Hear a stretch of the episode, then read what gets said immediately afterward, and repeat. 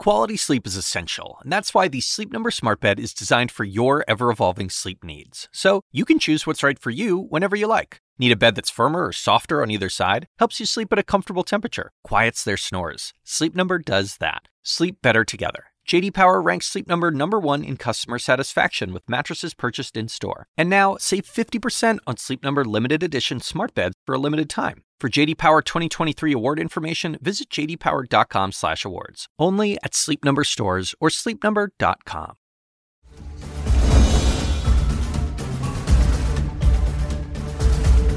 Good evening. I'm Victor Blackwell. Uh, with me tonight to discuss the day's most interesting stories. Donald Trump's former impeachment attorney, a lawyer for one of the mafia bosses that Rudy Giuliani prosecuted, Eric Deggans, Cari Champion, Daniel Dale, and Lynette Lopez. But first, if Democrats are not worried about next year's election, new numbers suggest they should be. Listen to this. In two new polls, the general election is a dead heat if the matchup is President Biden versus Donald Trump again. A dead heat. Despite Trump now facing his fourth indictment, 91 charges in all, and several trials next year while people will be voting. Something else noteworthy as we talk about the health of America's democracy nearly 60% of Republicans today think that Biden was not elected legitimately. Also, today, Fulton County DA Fani Willis says that she wants Trump's Georgia trial to start the day before Super Tuesday. And of course, Trump is intensifying his rhetoric against prosecutors and judges in all of his cases. And one of his supporters today was charged with threatening to kill the judge overseeing his federal election fraud case. Using racial slurs, she threatened to kill Judge Chutkan if Trump does not win in 2024. Let's bring in now former Whitewater Independent Counsel and former federal prosecutor Robert Ray. He also defended former President Trump during the first impeachment trial. Uh, Robert, good to see you. Uh, thanks for being on. So I-, I hear that this is your first opportunity to respond publicly to this fourth indictment. You've had a little time for it to resonate. What do you think? What do you see in those pages? I think my first reaction is I was inclined to agree with uh, former Governor Chris Christie and a, a presidential uh, candidate that this fourth one was heavy handed and, in some sense, unnecessary as duplicative of what Jack Smith has already charged. That's not to say that uh, the district attorney has um, every right um, to proceed in the exercise of discretion as as she deems appropriate. On the other hand, though, I will say my experience has been is that generally speaking, when the federal government proceeds through federal prosecutors in a prosecution, the the rule, the general rule is, and it's not you know always followed. There are exceptions that state authority, state and local authorities defer to the federal prosecution. And that's not happened in this case, you know, for various reasons. But, you know, in the space of a little more than four months, we now have four indictments against the former president. It just strikes me as a bit uh, heavy handed. I have said previously with regard to the other cases that it seems like the exercise of prosecutorial discretion has gone out the window. And I think overall, my sense in the best interest of the country, that I'm worried about about the course, the path that we're on, and that we may well rue the day that we have traveled down this path. And when I say that, you, you did, uh, I think, appropriately mention the, the places where this intersects with the political process, and it's the mm-hmm. timing of these trials, where inevitably you're going to have clashes between. Uh, judges and, and juries and trials and the political process. Um, that doesn't justify violence, so let me be clear. Absolutely, federal judges and any judge needs to be protected in our system, and they should feel free from uh, this sort of nonsense, whether it's you know a, a crank call or something you know, potentially much more serious. It's intolerable. It doesn't matter what the issue is. That that that cannot be. That's not acceptable, and that will be met with the the full force of. Uh, the criminal law as necessary in order to protect the judges and to prevent this sort of thing from, from recurring. So, Robert, that, that, answer takes me down several routes, but I'm going to start where you ended off, and that there should be no threats of violence. There should be uh, no, um, as we saw with this woman in Texas, uh, threats to kill uh, judges, prosecutors, also uh, threats against members of Congress. What role does your former client play in this? As uh, Judge Chutkan warned him about making statements that could um, uh, threaten uh, witnesses that could uh, impede in this process in any way. He has uh, criticized the judge. Do you expect there will be some action against the, the former president? Should there be some controls? Well, there are some controls, and the judges have always pointed out that there's a, there are limits to the First Amendment. But you know, in the political process where the the First Amendment interests are are, are heightened, you know, it's one thing to say, for example, that Mike Pence is a witness in a, in a criminal case. It's another thing to say that Donald Trump is prevented from criticizing uh, sharply a, a, fellow presidential candidate. And by the same token, you know, I am well familiar with the dangers that, that, that judges face and have, are familiar with uh, judges who have been not just uh, subject to threats, but uh, violence, and in, in, several instances in, in my lifetime as a prosecutor, judges who have been killed. So this is serious business. And I don't, you know, I think everybody needs to watch uh, their, their language. But it's true on both sides. You know, Senator Schumer, for example, the majority leader of the Senate, had uh, strong words to say about Justice Kavanaugh uh, and Justice Gorsuch um, that I think, you know, in, in some respects led directly to the sort of protests and, and danger uh, that, that uh, Justice Kavanaugh in, in particular uh, was faced with. All of those things are, you know, are, are something to be watchful of.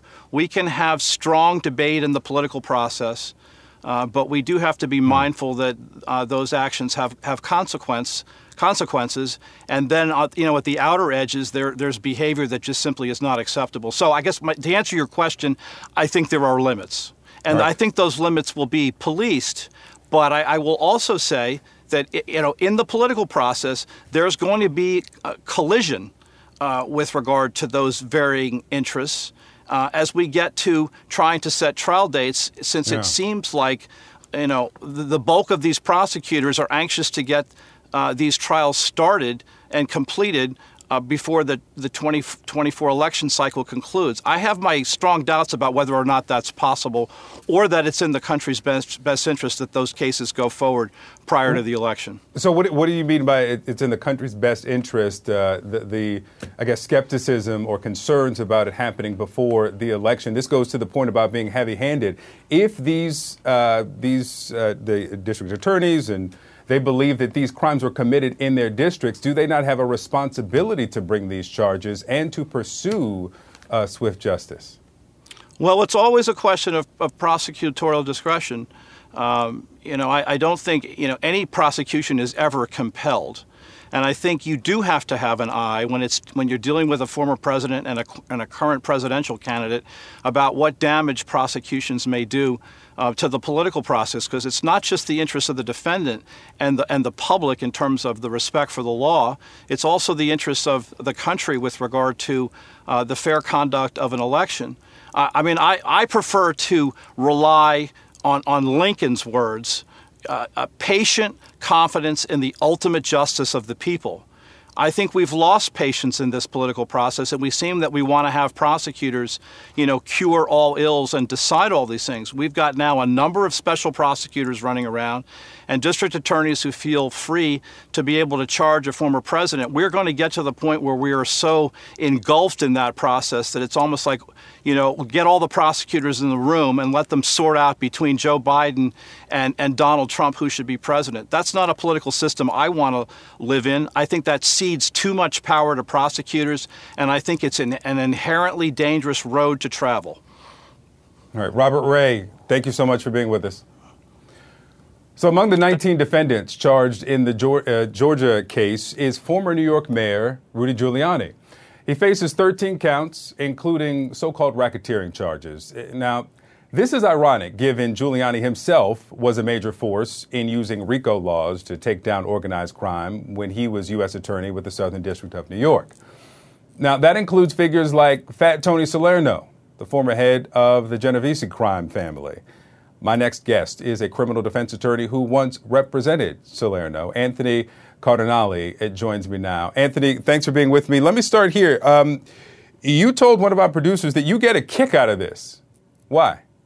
Well, I get a kick out of seeing, uh, you know, the damage, if you will, to to uh, to families, and uh, by by bringing broad, broad, uh, sweeping multi-count RICO indictments against uh, clients of mine, including Mr. Salerno.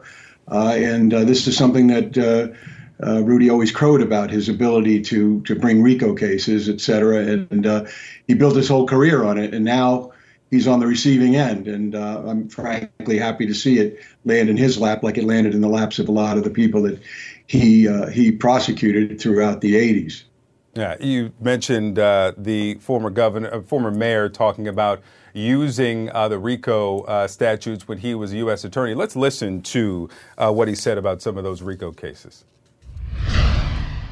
The upper level people are not used to being convicted, and they're certainly not used to being convicted under racketeering. Charging them with violations of the, of the federal racketeer influenced and corrupt organization statute, the RICO statute. This is a new way of doing business and a much more effective way to really crush them. I think the two of them together would make an excellent uh, RICO case, racketeering case, like the cases I used to bring not only against the mafia, but also against Boesky so Fani Willis has brought yeah. this I mean, in this political con- Go ahead. Go ahead. No, I was just saying, just watching him uh, spout off like that makes me even happier that he's now on the receiving end. So, good luck to him. Um, I hope uh, all the things he uh, that he uh, claims are are great about bringing racketeering cases. He gets he gets the full weight of. Do you think he has a defense? I mean, how would you, based on what you've you've uh, seen and read in this indictment. What's the defense for Giuliani here?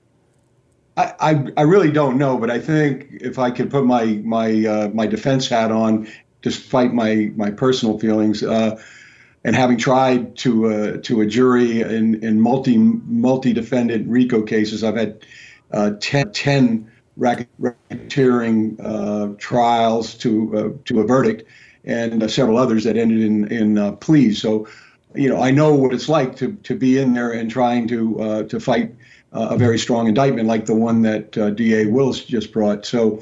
Uh, uh, I think what he's going to try to do is say that, look, there's no real enterprise here, which is one of the two required elements. You have to have uh, an enterprise, a separate enterprise, and then a connected series of pa- a pattern of racketeering.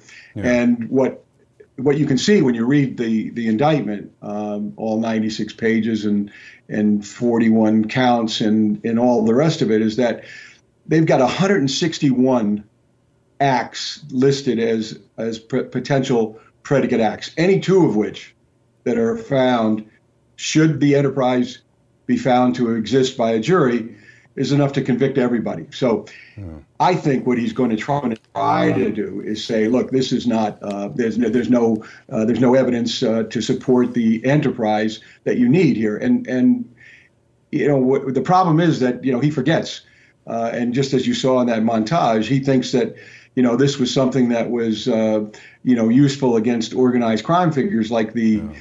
The, the sweeping uh, commission case he constantly crows about, but um, it can be any group, uh, any uh, uh, any informal or formal group of individuals, if they have this common purpose and they're functioning as a unit. And as we saw in Georgia the with the, uh, the DA there who brought it against the Atlanta Public Schools in the the uh, testing scandal there uh, several years ago. Let me ask you one more here, and and you're a, a unique guest to get this answer from. When you back up and just look at the the scope of Rudy Giuliani's career from U.S. Attorney to Mayor of New York and the America's Mayor years and presidential candidate to what he has become over the last eight years. What, what runs through your mind when you look at that arc?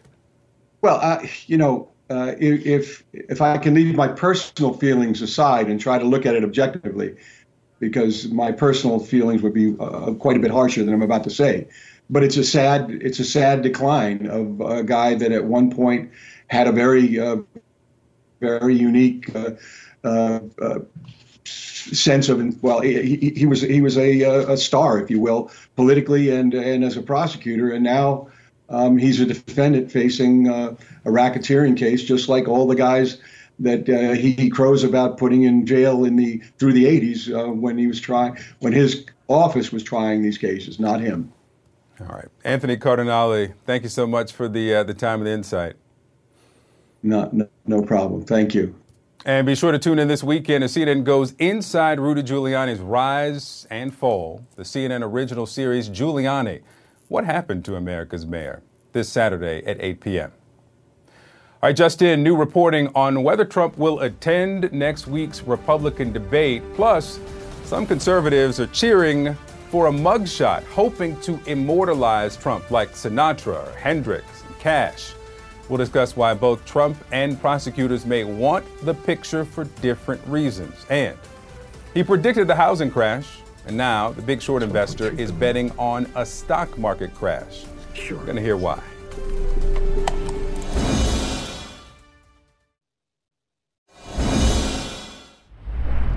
The Georgia indictment charging Donald Trump with racketeering, among other crimes, lists at least 27 lies he told about the 2020 election.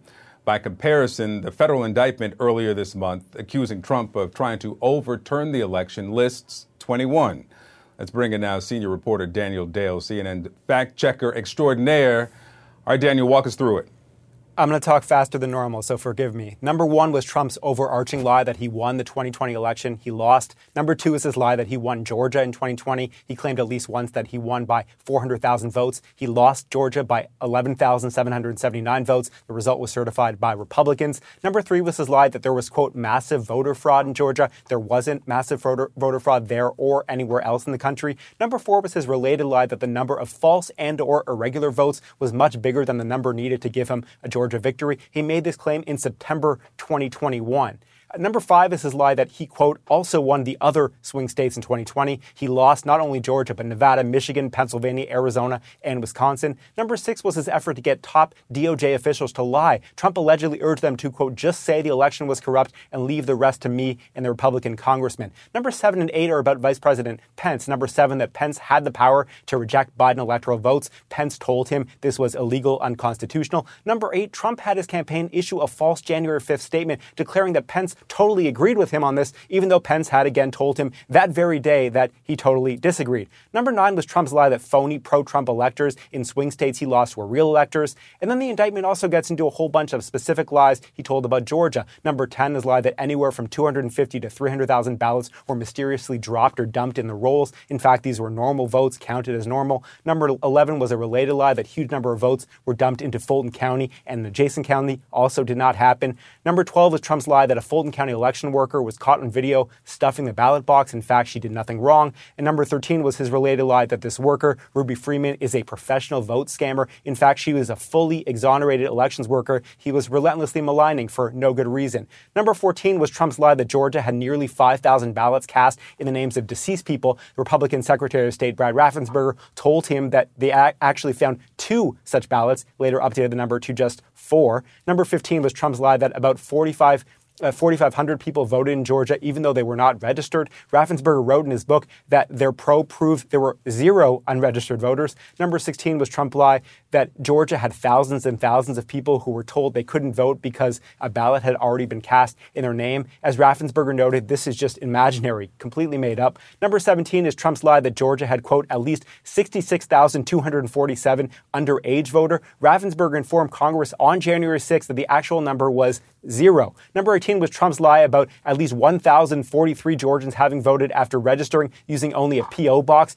Raffensperger told Congress that a simple Google search showed many of these supposed P.O. boxes were actually apartments. Number 19 was Trump's lie that as many as 2,560 felons had illegally voted in the state. Raffensperger said his analysis showed the maximum, even potential number of such voters was 74.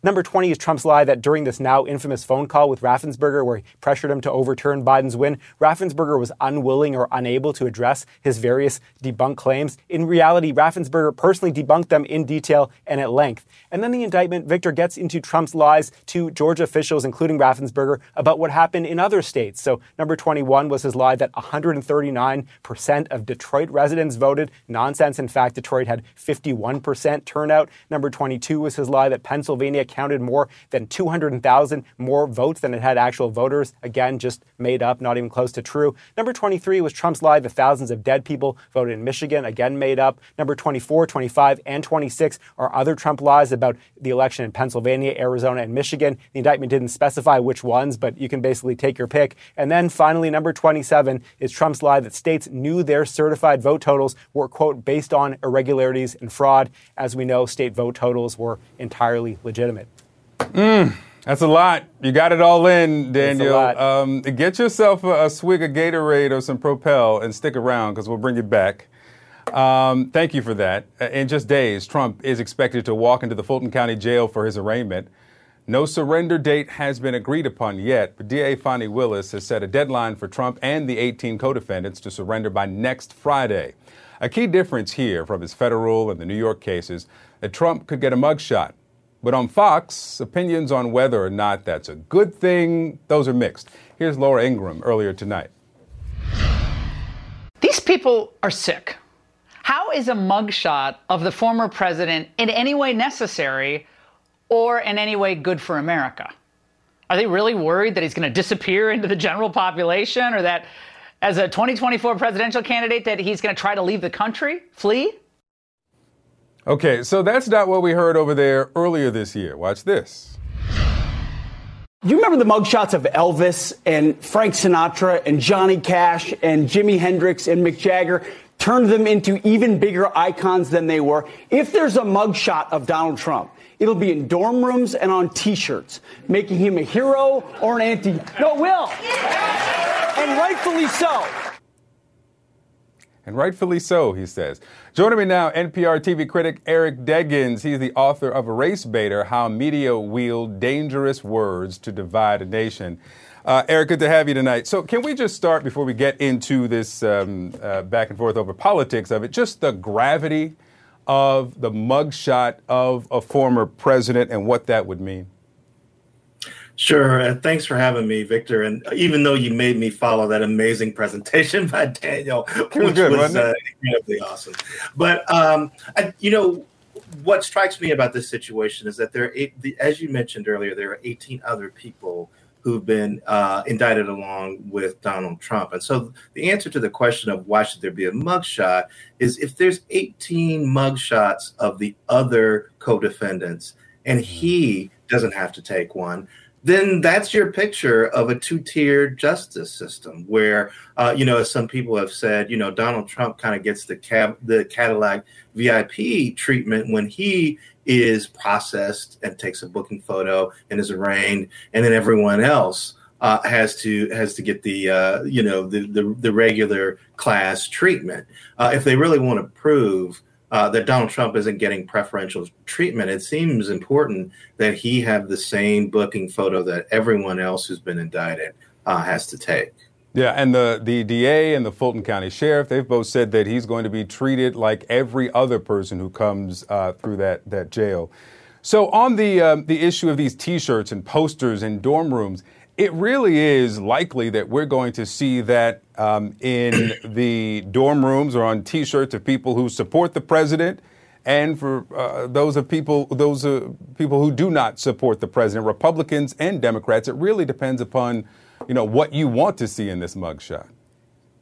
Well, I do believe that the Trump campaign has already created a fake mugshot yeah. that is on T-shirts that they're selling.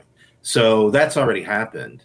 And in fact, you know, you're right. I think uh, if Donald Trump does take a booking photo, it will become a symbol for different people depending on how they feel about Donald Trump. His supporters will see it as evidence that he's being persecuted. Uh, but people who are critical of Donald Trump will, of course, see it as evidence that he's he's broken another norm and degraded uh, the presidency to the point where we now have a mugshot of someone who used to be president. Mm-hmm. And you know, the other thing that strikes me is the minute that all of them take their booking photos, that is a guaranteed campaign ad uh, for any, uh, particularly for any Republican who is uh, who has enough uh, gumption to actually create an attack ad going after Trump uh, for his many indictments. Well, that's a short list uh, so far in this primary competition. So uh, we've got new reporting that uh, Trump advisors say that he's likely not going to debate next Wednesday, and also that he's plotting counter programming. Um, I wonder first if he skips it, do the viewers skip it? And how does the media handle it if, if Trump, let's say, goes to Georgia and surrenders that day? Well, you know, Trump is sort of the master of taking control of the media spotlight. And one of the things that's been a, a challenge for reporters like us is that uh, Trump is very good at creating events that we feel compelled to cover. So if he does turn himself in uh, very visibly uh, at a time when the debate is happening, you get you better believe on CNN there'll be a split screen showing the debate and showing Donald Trump turning himself in.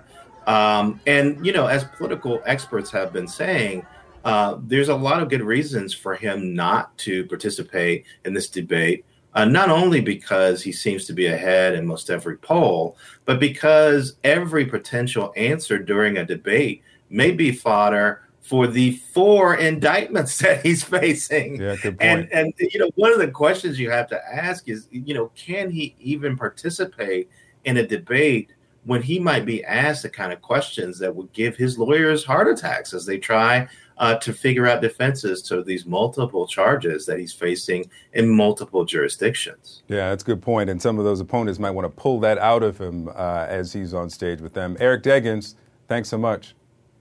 Always a pleasure. Next, President Biden tells several lies in his speech. Daniel Dale returns after all of that with another fact check. Plus, you've been hearing about this Blind Side scandal, but this is not the first alleged myth about this made for Hollywood story. Cari Champion joins me ahead.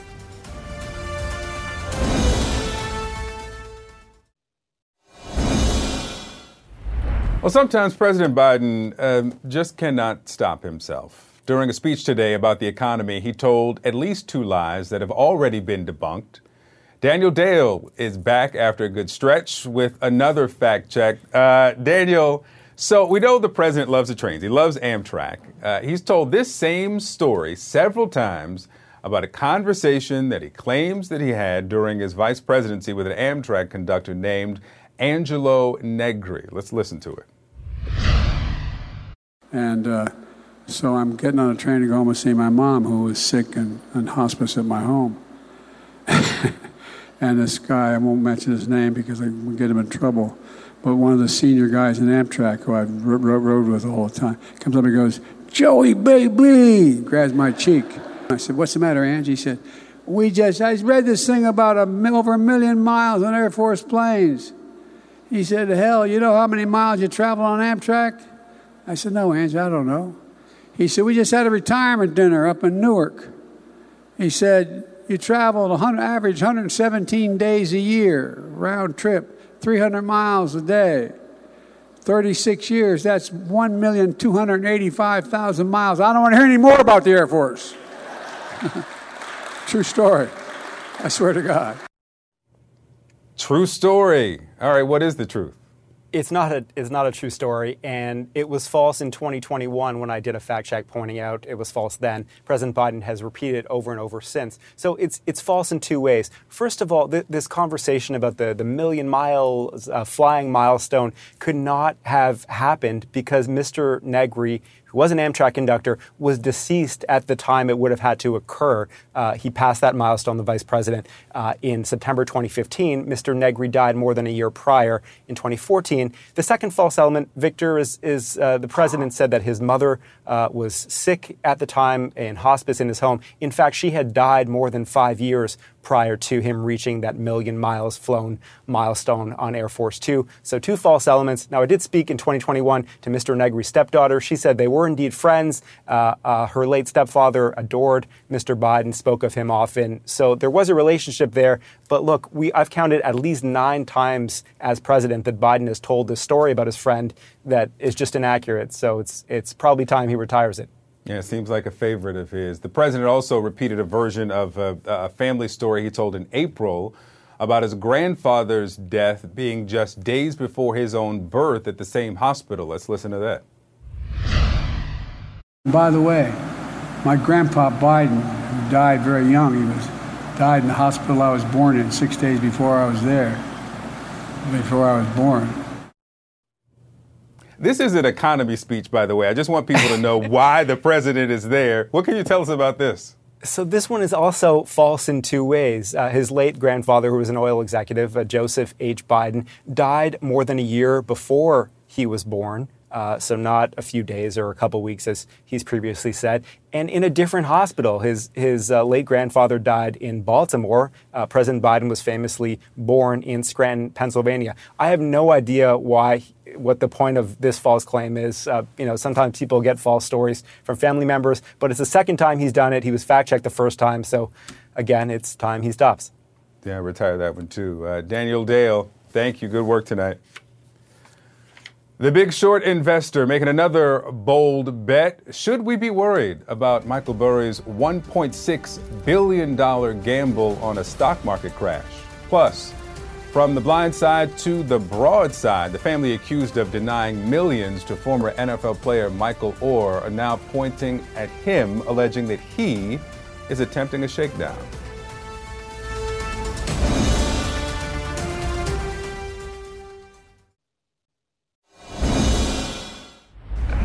To read numbers. How big's your short position right now? Uh, just 1.3 billion. And the premiums? Well, we pay uh, roughly 80 to 90 million each year, which is high, but I was the first to do this trade. Watch, it will pay. I, I may have been early, but I'm not wrong. Yeah, he wasn't wrong. That was Christian Bale playing Michael Burry in The Big Short. Uh, he was one of the first major investors on Wall Street to discover America's massive sure. housing market bubble. When nearly everyone else disagreed, he shorted the market and made hundreds of millions of dollars on that bet. Well, now he's doing it again. But this time, he's putting $1.6 billion on the line in preparation for another downturn, this time a U.S. stock market crash. Joining me now is senior business correspondent for Business Insider, Linette Lopez.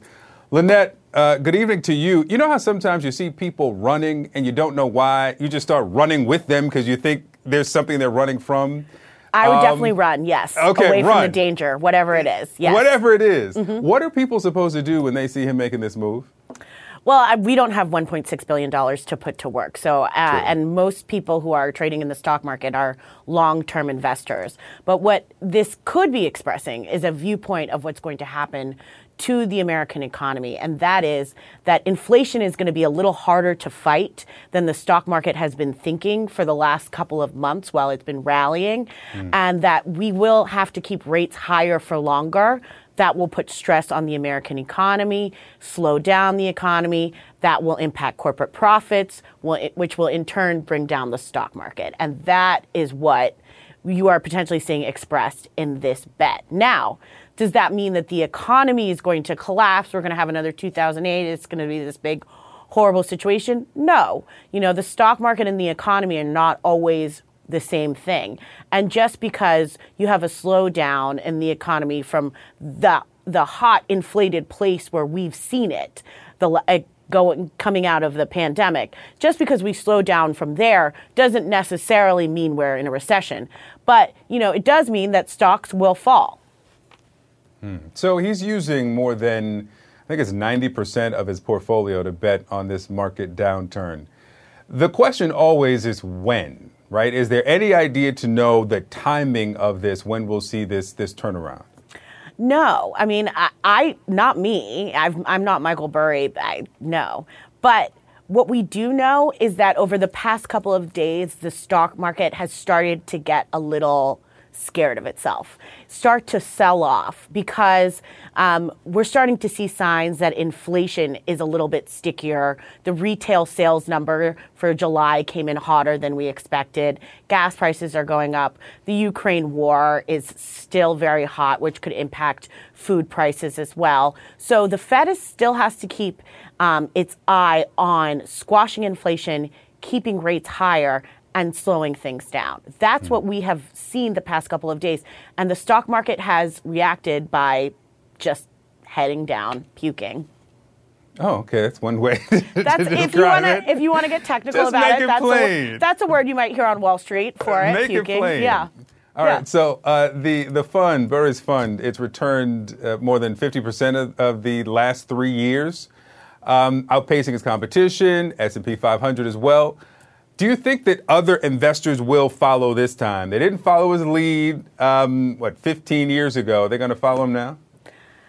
I mean, which investors? You have to be a very sophisticated person to follow what he is doing.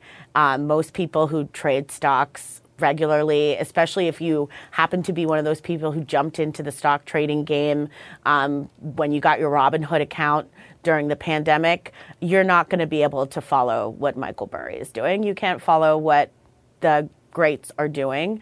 Um, because that's this is a professional sport. This is a very sophisticated game.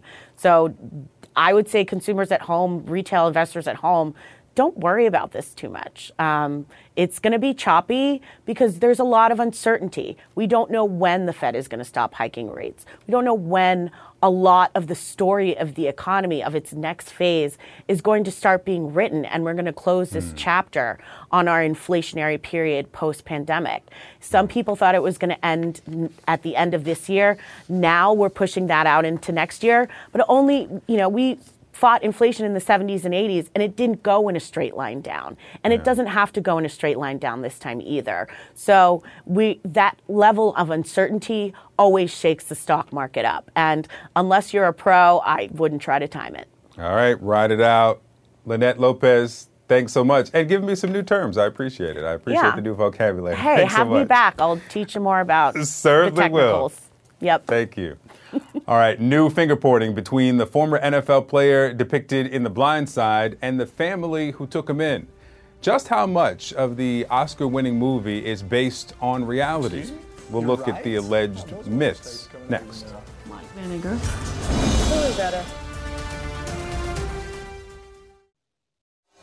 Hey, my name's Leigh Anne Tuohy. My kids go to Wingate. You said you were going to the gym? School gym's closed. Why were you going to the gym? Big Mike, why were you going to the gym? Because it's, it's warm. Do you have any place to stay tonight? Don't you dare lie to me. Remember Michael Oher? He's the former NFL player whose uh, adoption by a rich white family was the subject of that 2009 film, The Blind Side. Well, now Oher claims the story was a lie. He now alleges that he was never actually adopted by Sean and Leanne Tuohy. Instead, he claims he was tricked into a conservatorship and did not see one cent of the movie's profits. The Tuohy family's attorney calls those claims absurd. He also said the Tuohy family would not hesitate to defend their good names and stand up to this shakedown. Now, this is not the first time Oher has said that uh, there's been inaccuracies in the Blind Side story. He criticized the movie for portraying him as dumb. Uh, and I think the biggest for me is, you know, being portrayed uh, not being able to read or write. Oher also took issue with the movie making it seem like he didn't know how to play football. I understand that the movie has given me a position. I'm honored to have the position it's given me, but you know, you have to understand before I moved in with the family, I was an All American. Let's bring it down, CNN contributor Cari Champion. Cari, good to see you. Um, this is this is sad, right? It, that's the first feeling I have. You've got this from Michael Oher. Also, the family now says that they accuse him of a shakedown. What do you make of this?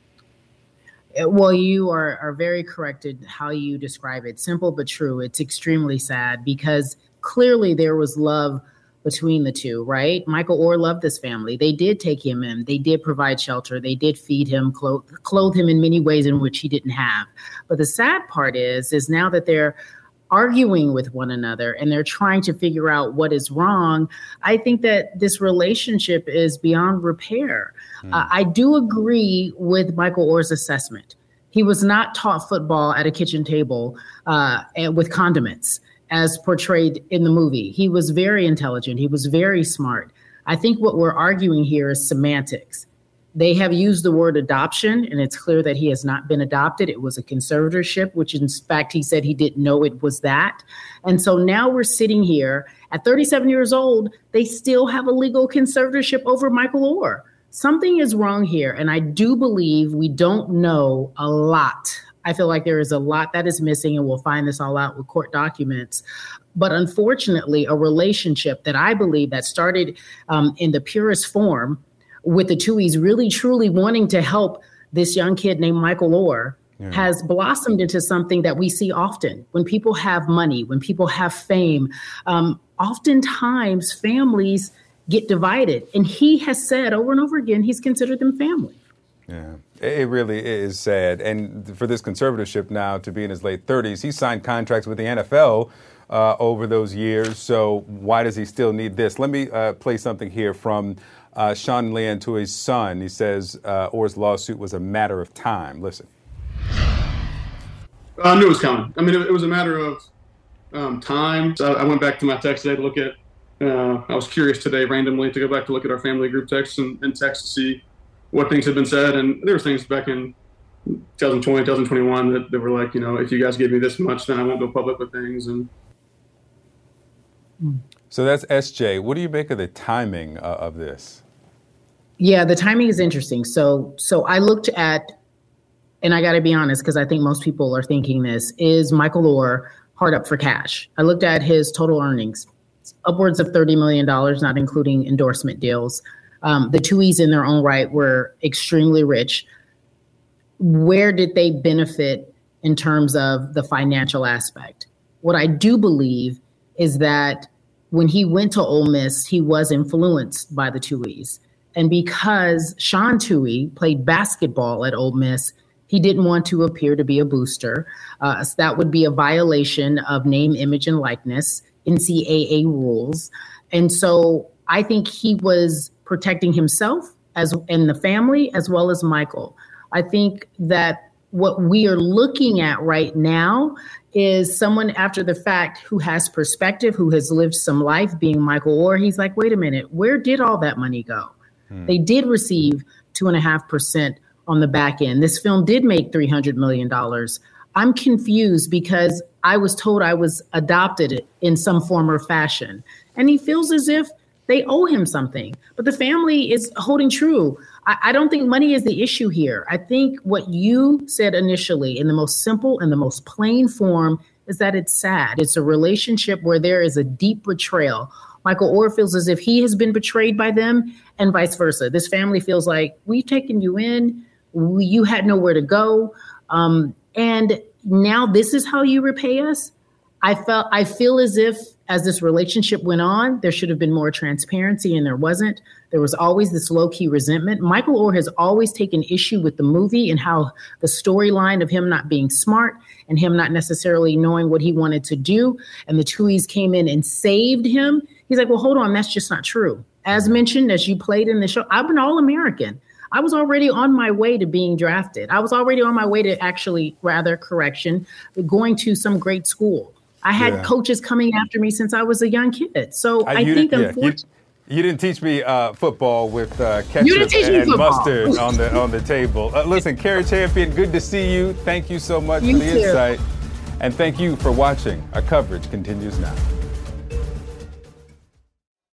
Quality sleep is essential, and that's why the Sleep Number Smart Bed is designed for your ever evolving sleep needs. So you can choose what's right for you whenever you like. Need a bed that's firmer or softer on either side? Helps you sleep at a comfortable temperature, quiets their snores. Sleep Number does that. Sleep better together. JD Power ranks Sleep Number number 1 in customer satisfaction with mattresses purchased in-store. And now, save 50% on Sleep Number limited edition smart beds for a limited time. For JD Power 2023 award information, visit jdpower.com/awards. Only at Sleep Number stores or sleepnumber.com.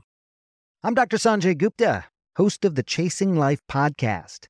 In honor of our 10th season, we want to hear from you. Leave us a message at 470 396 0832 and tell us how you chase life.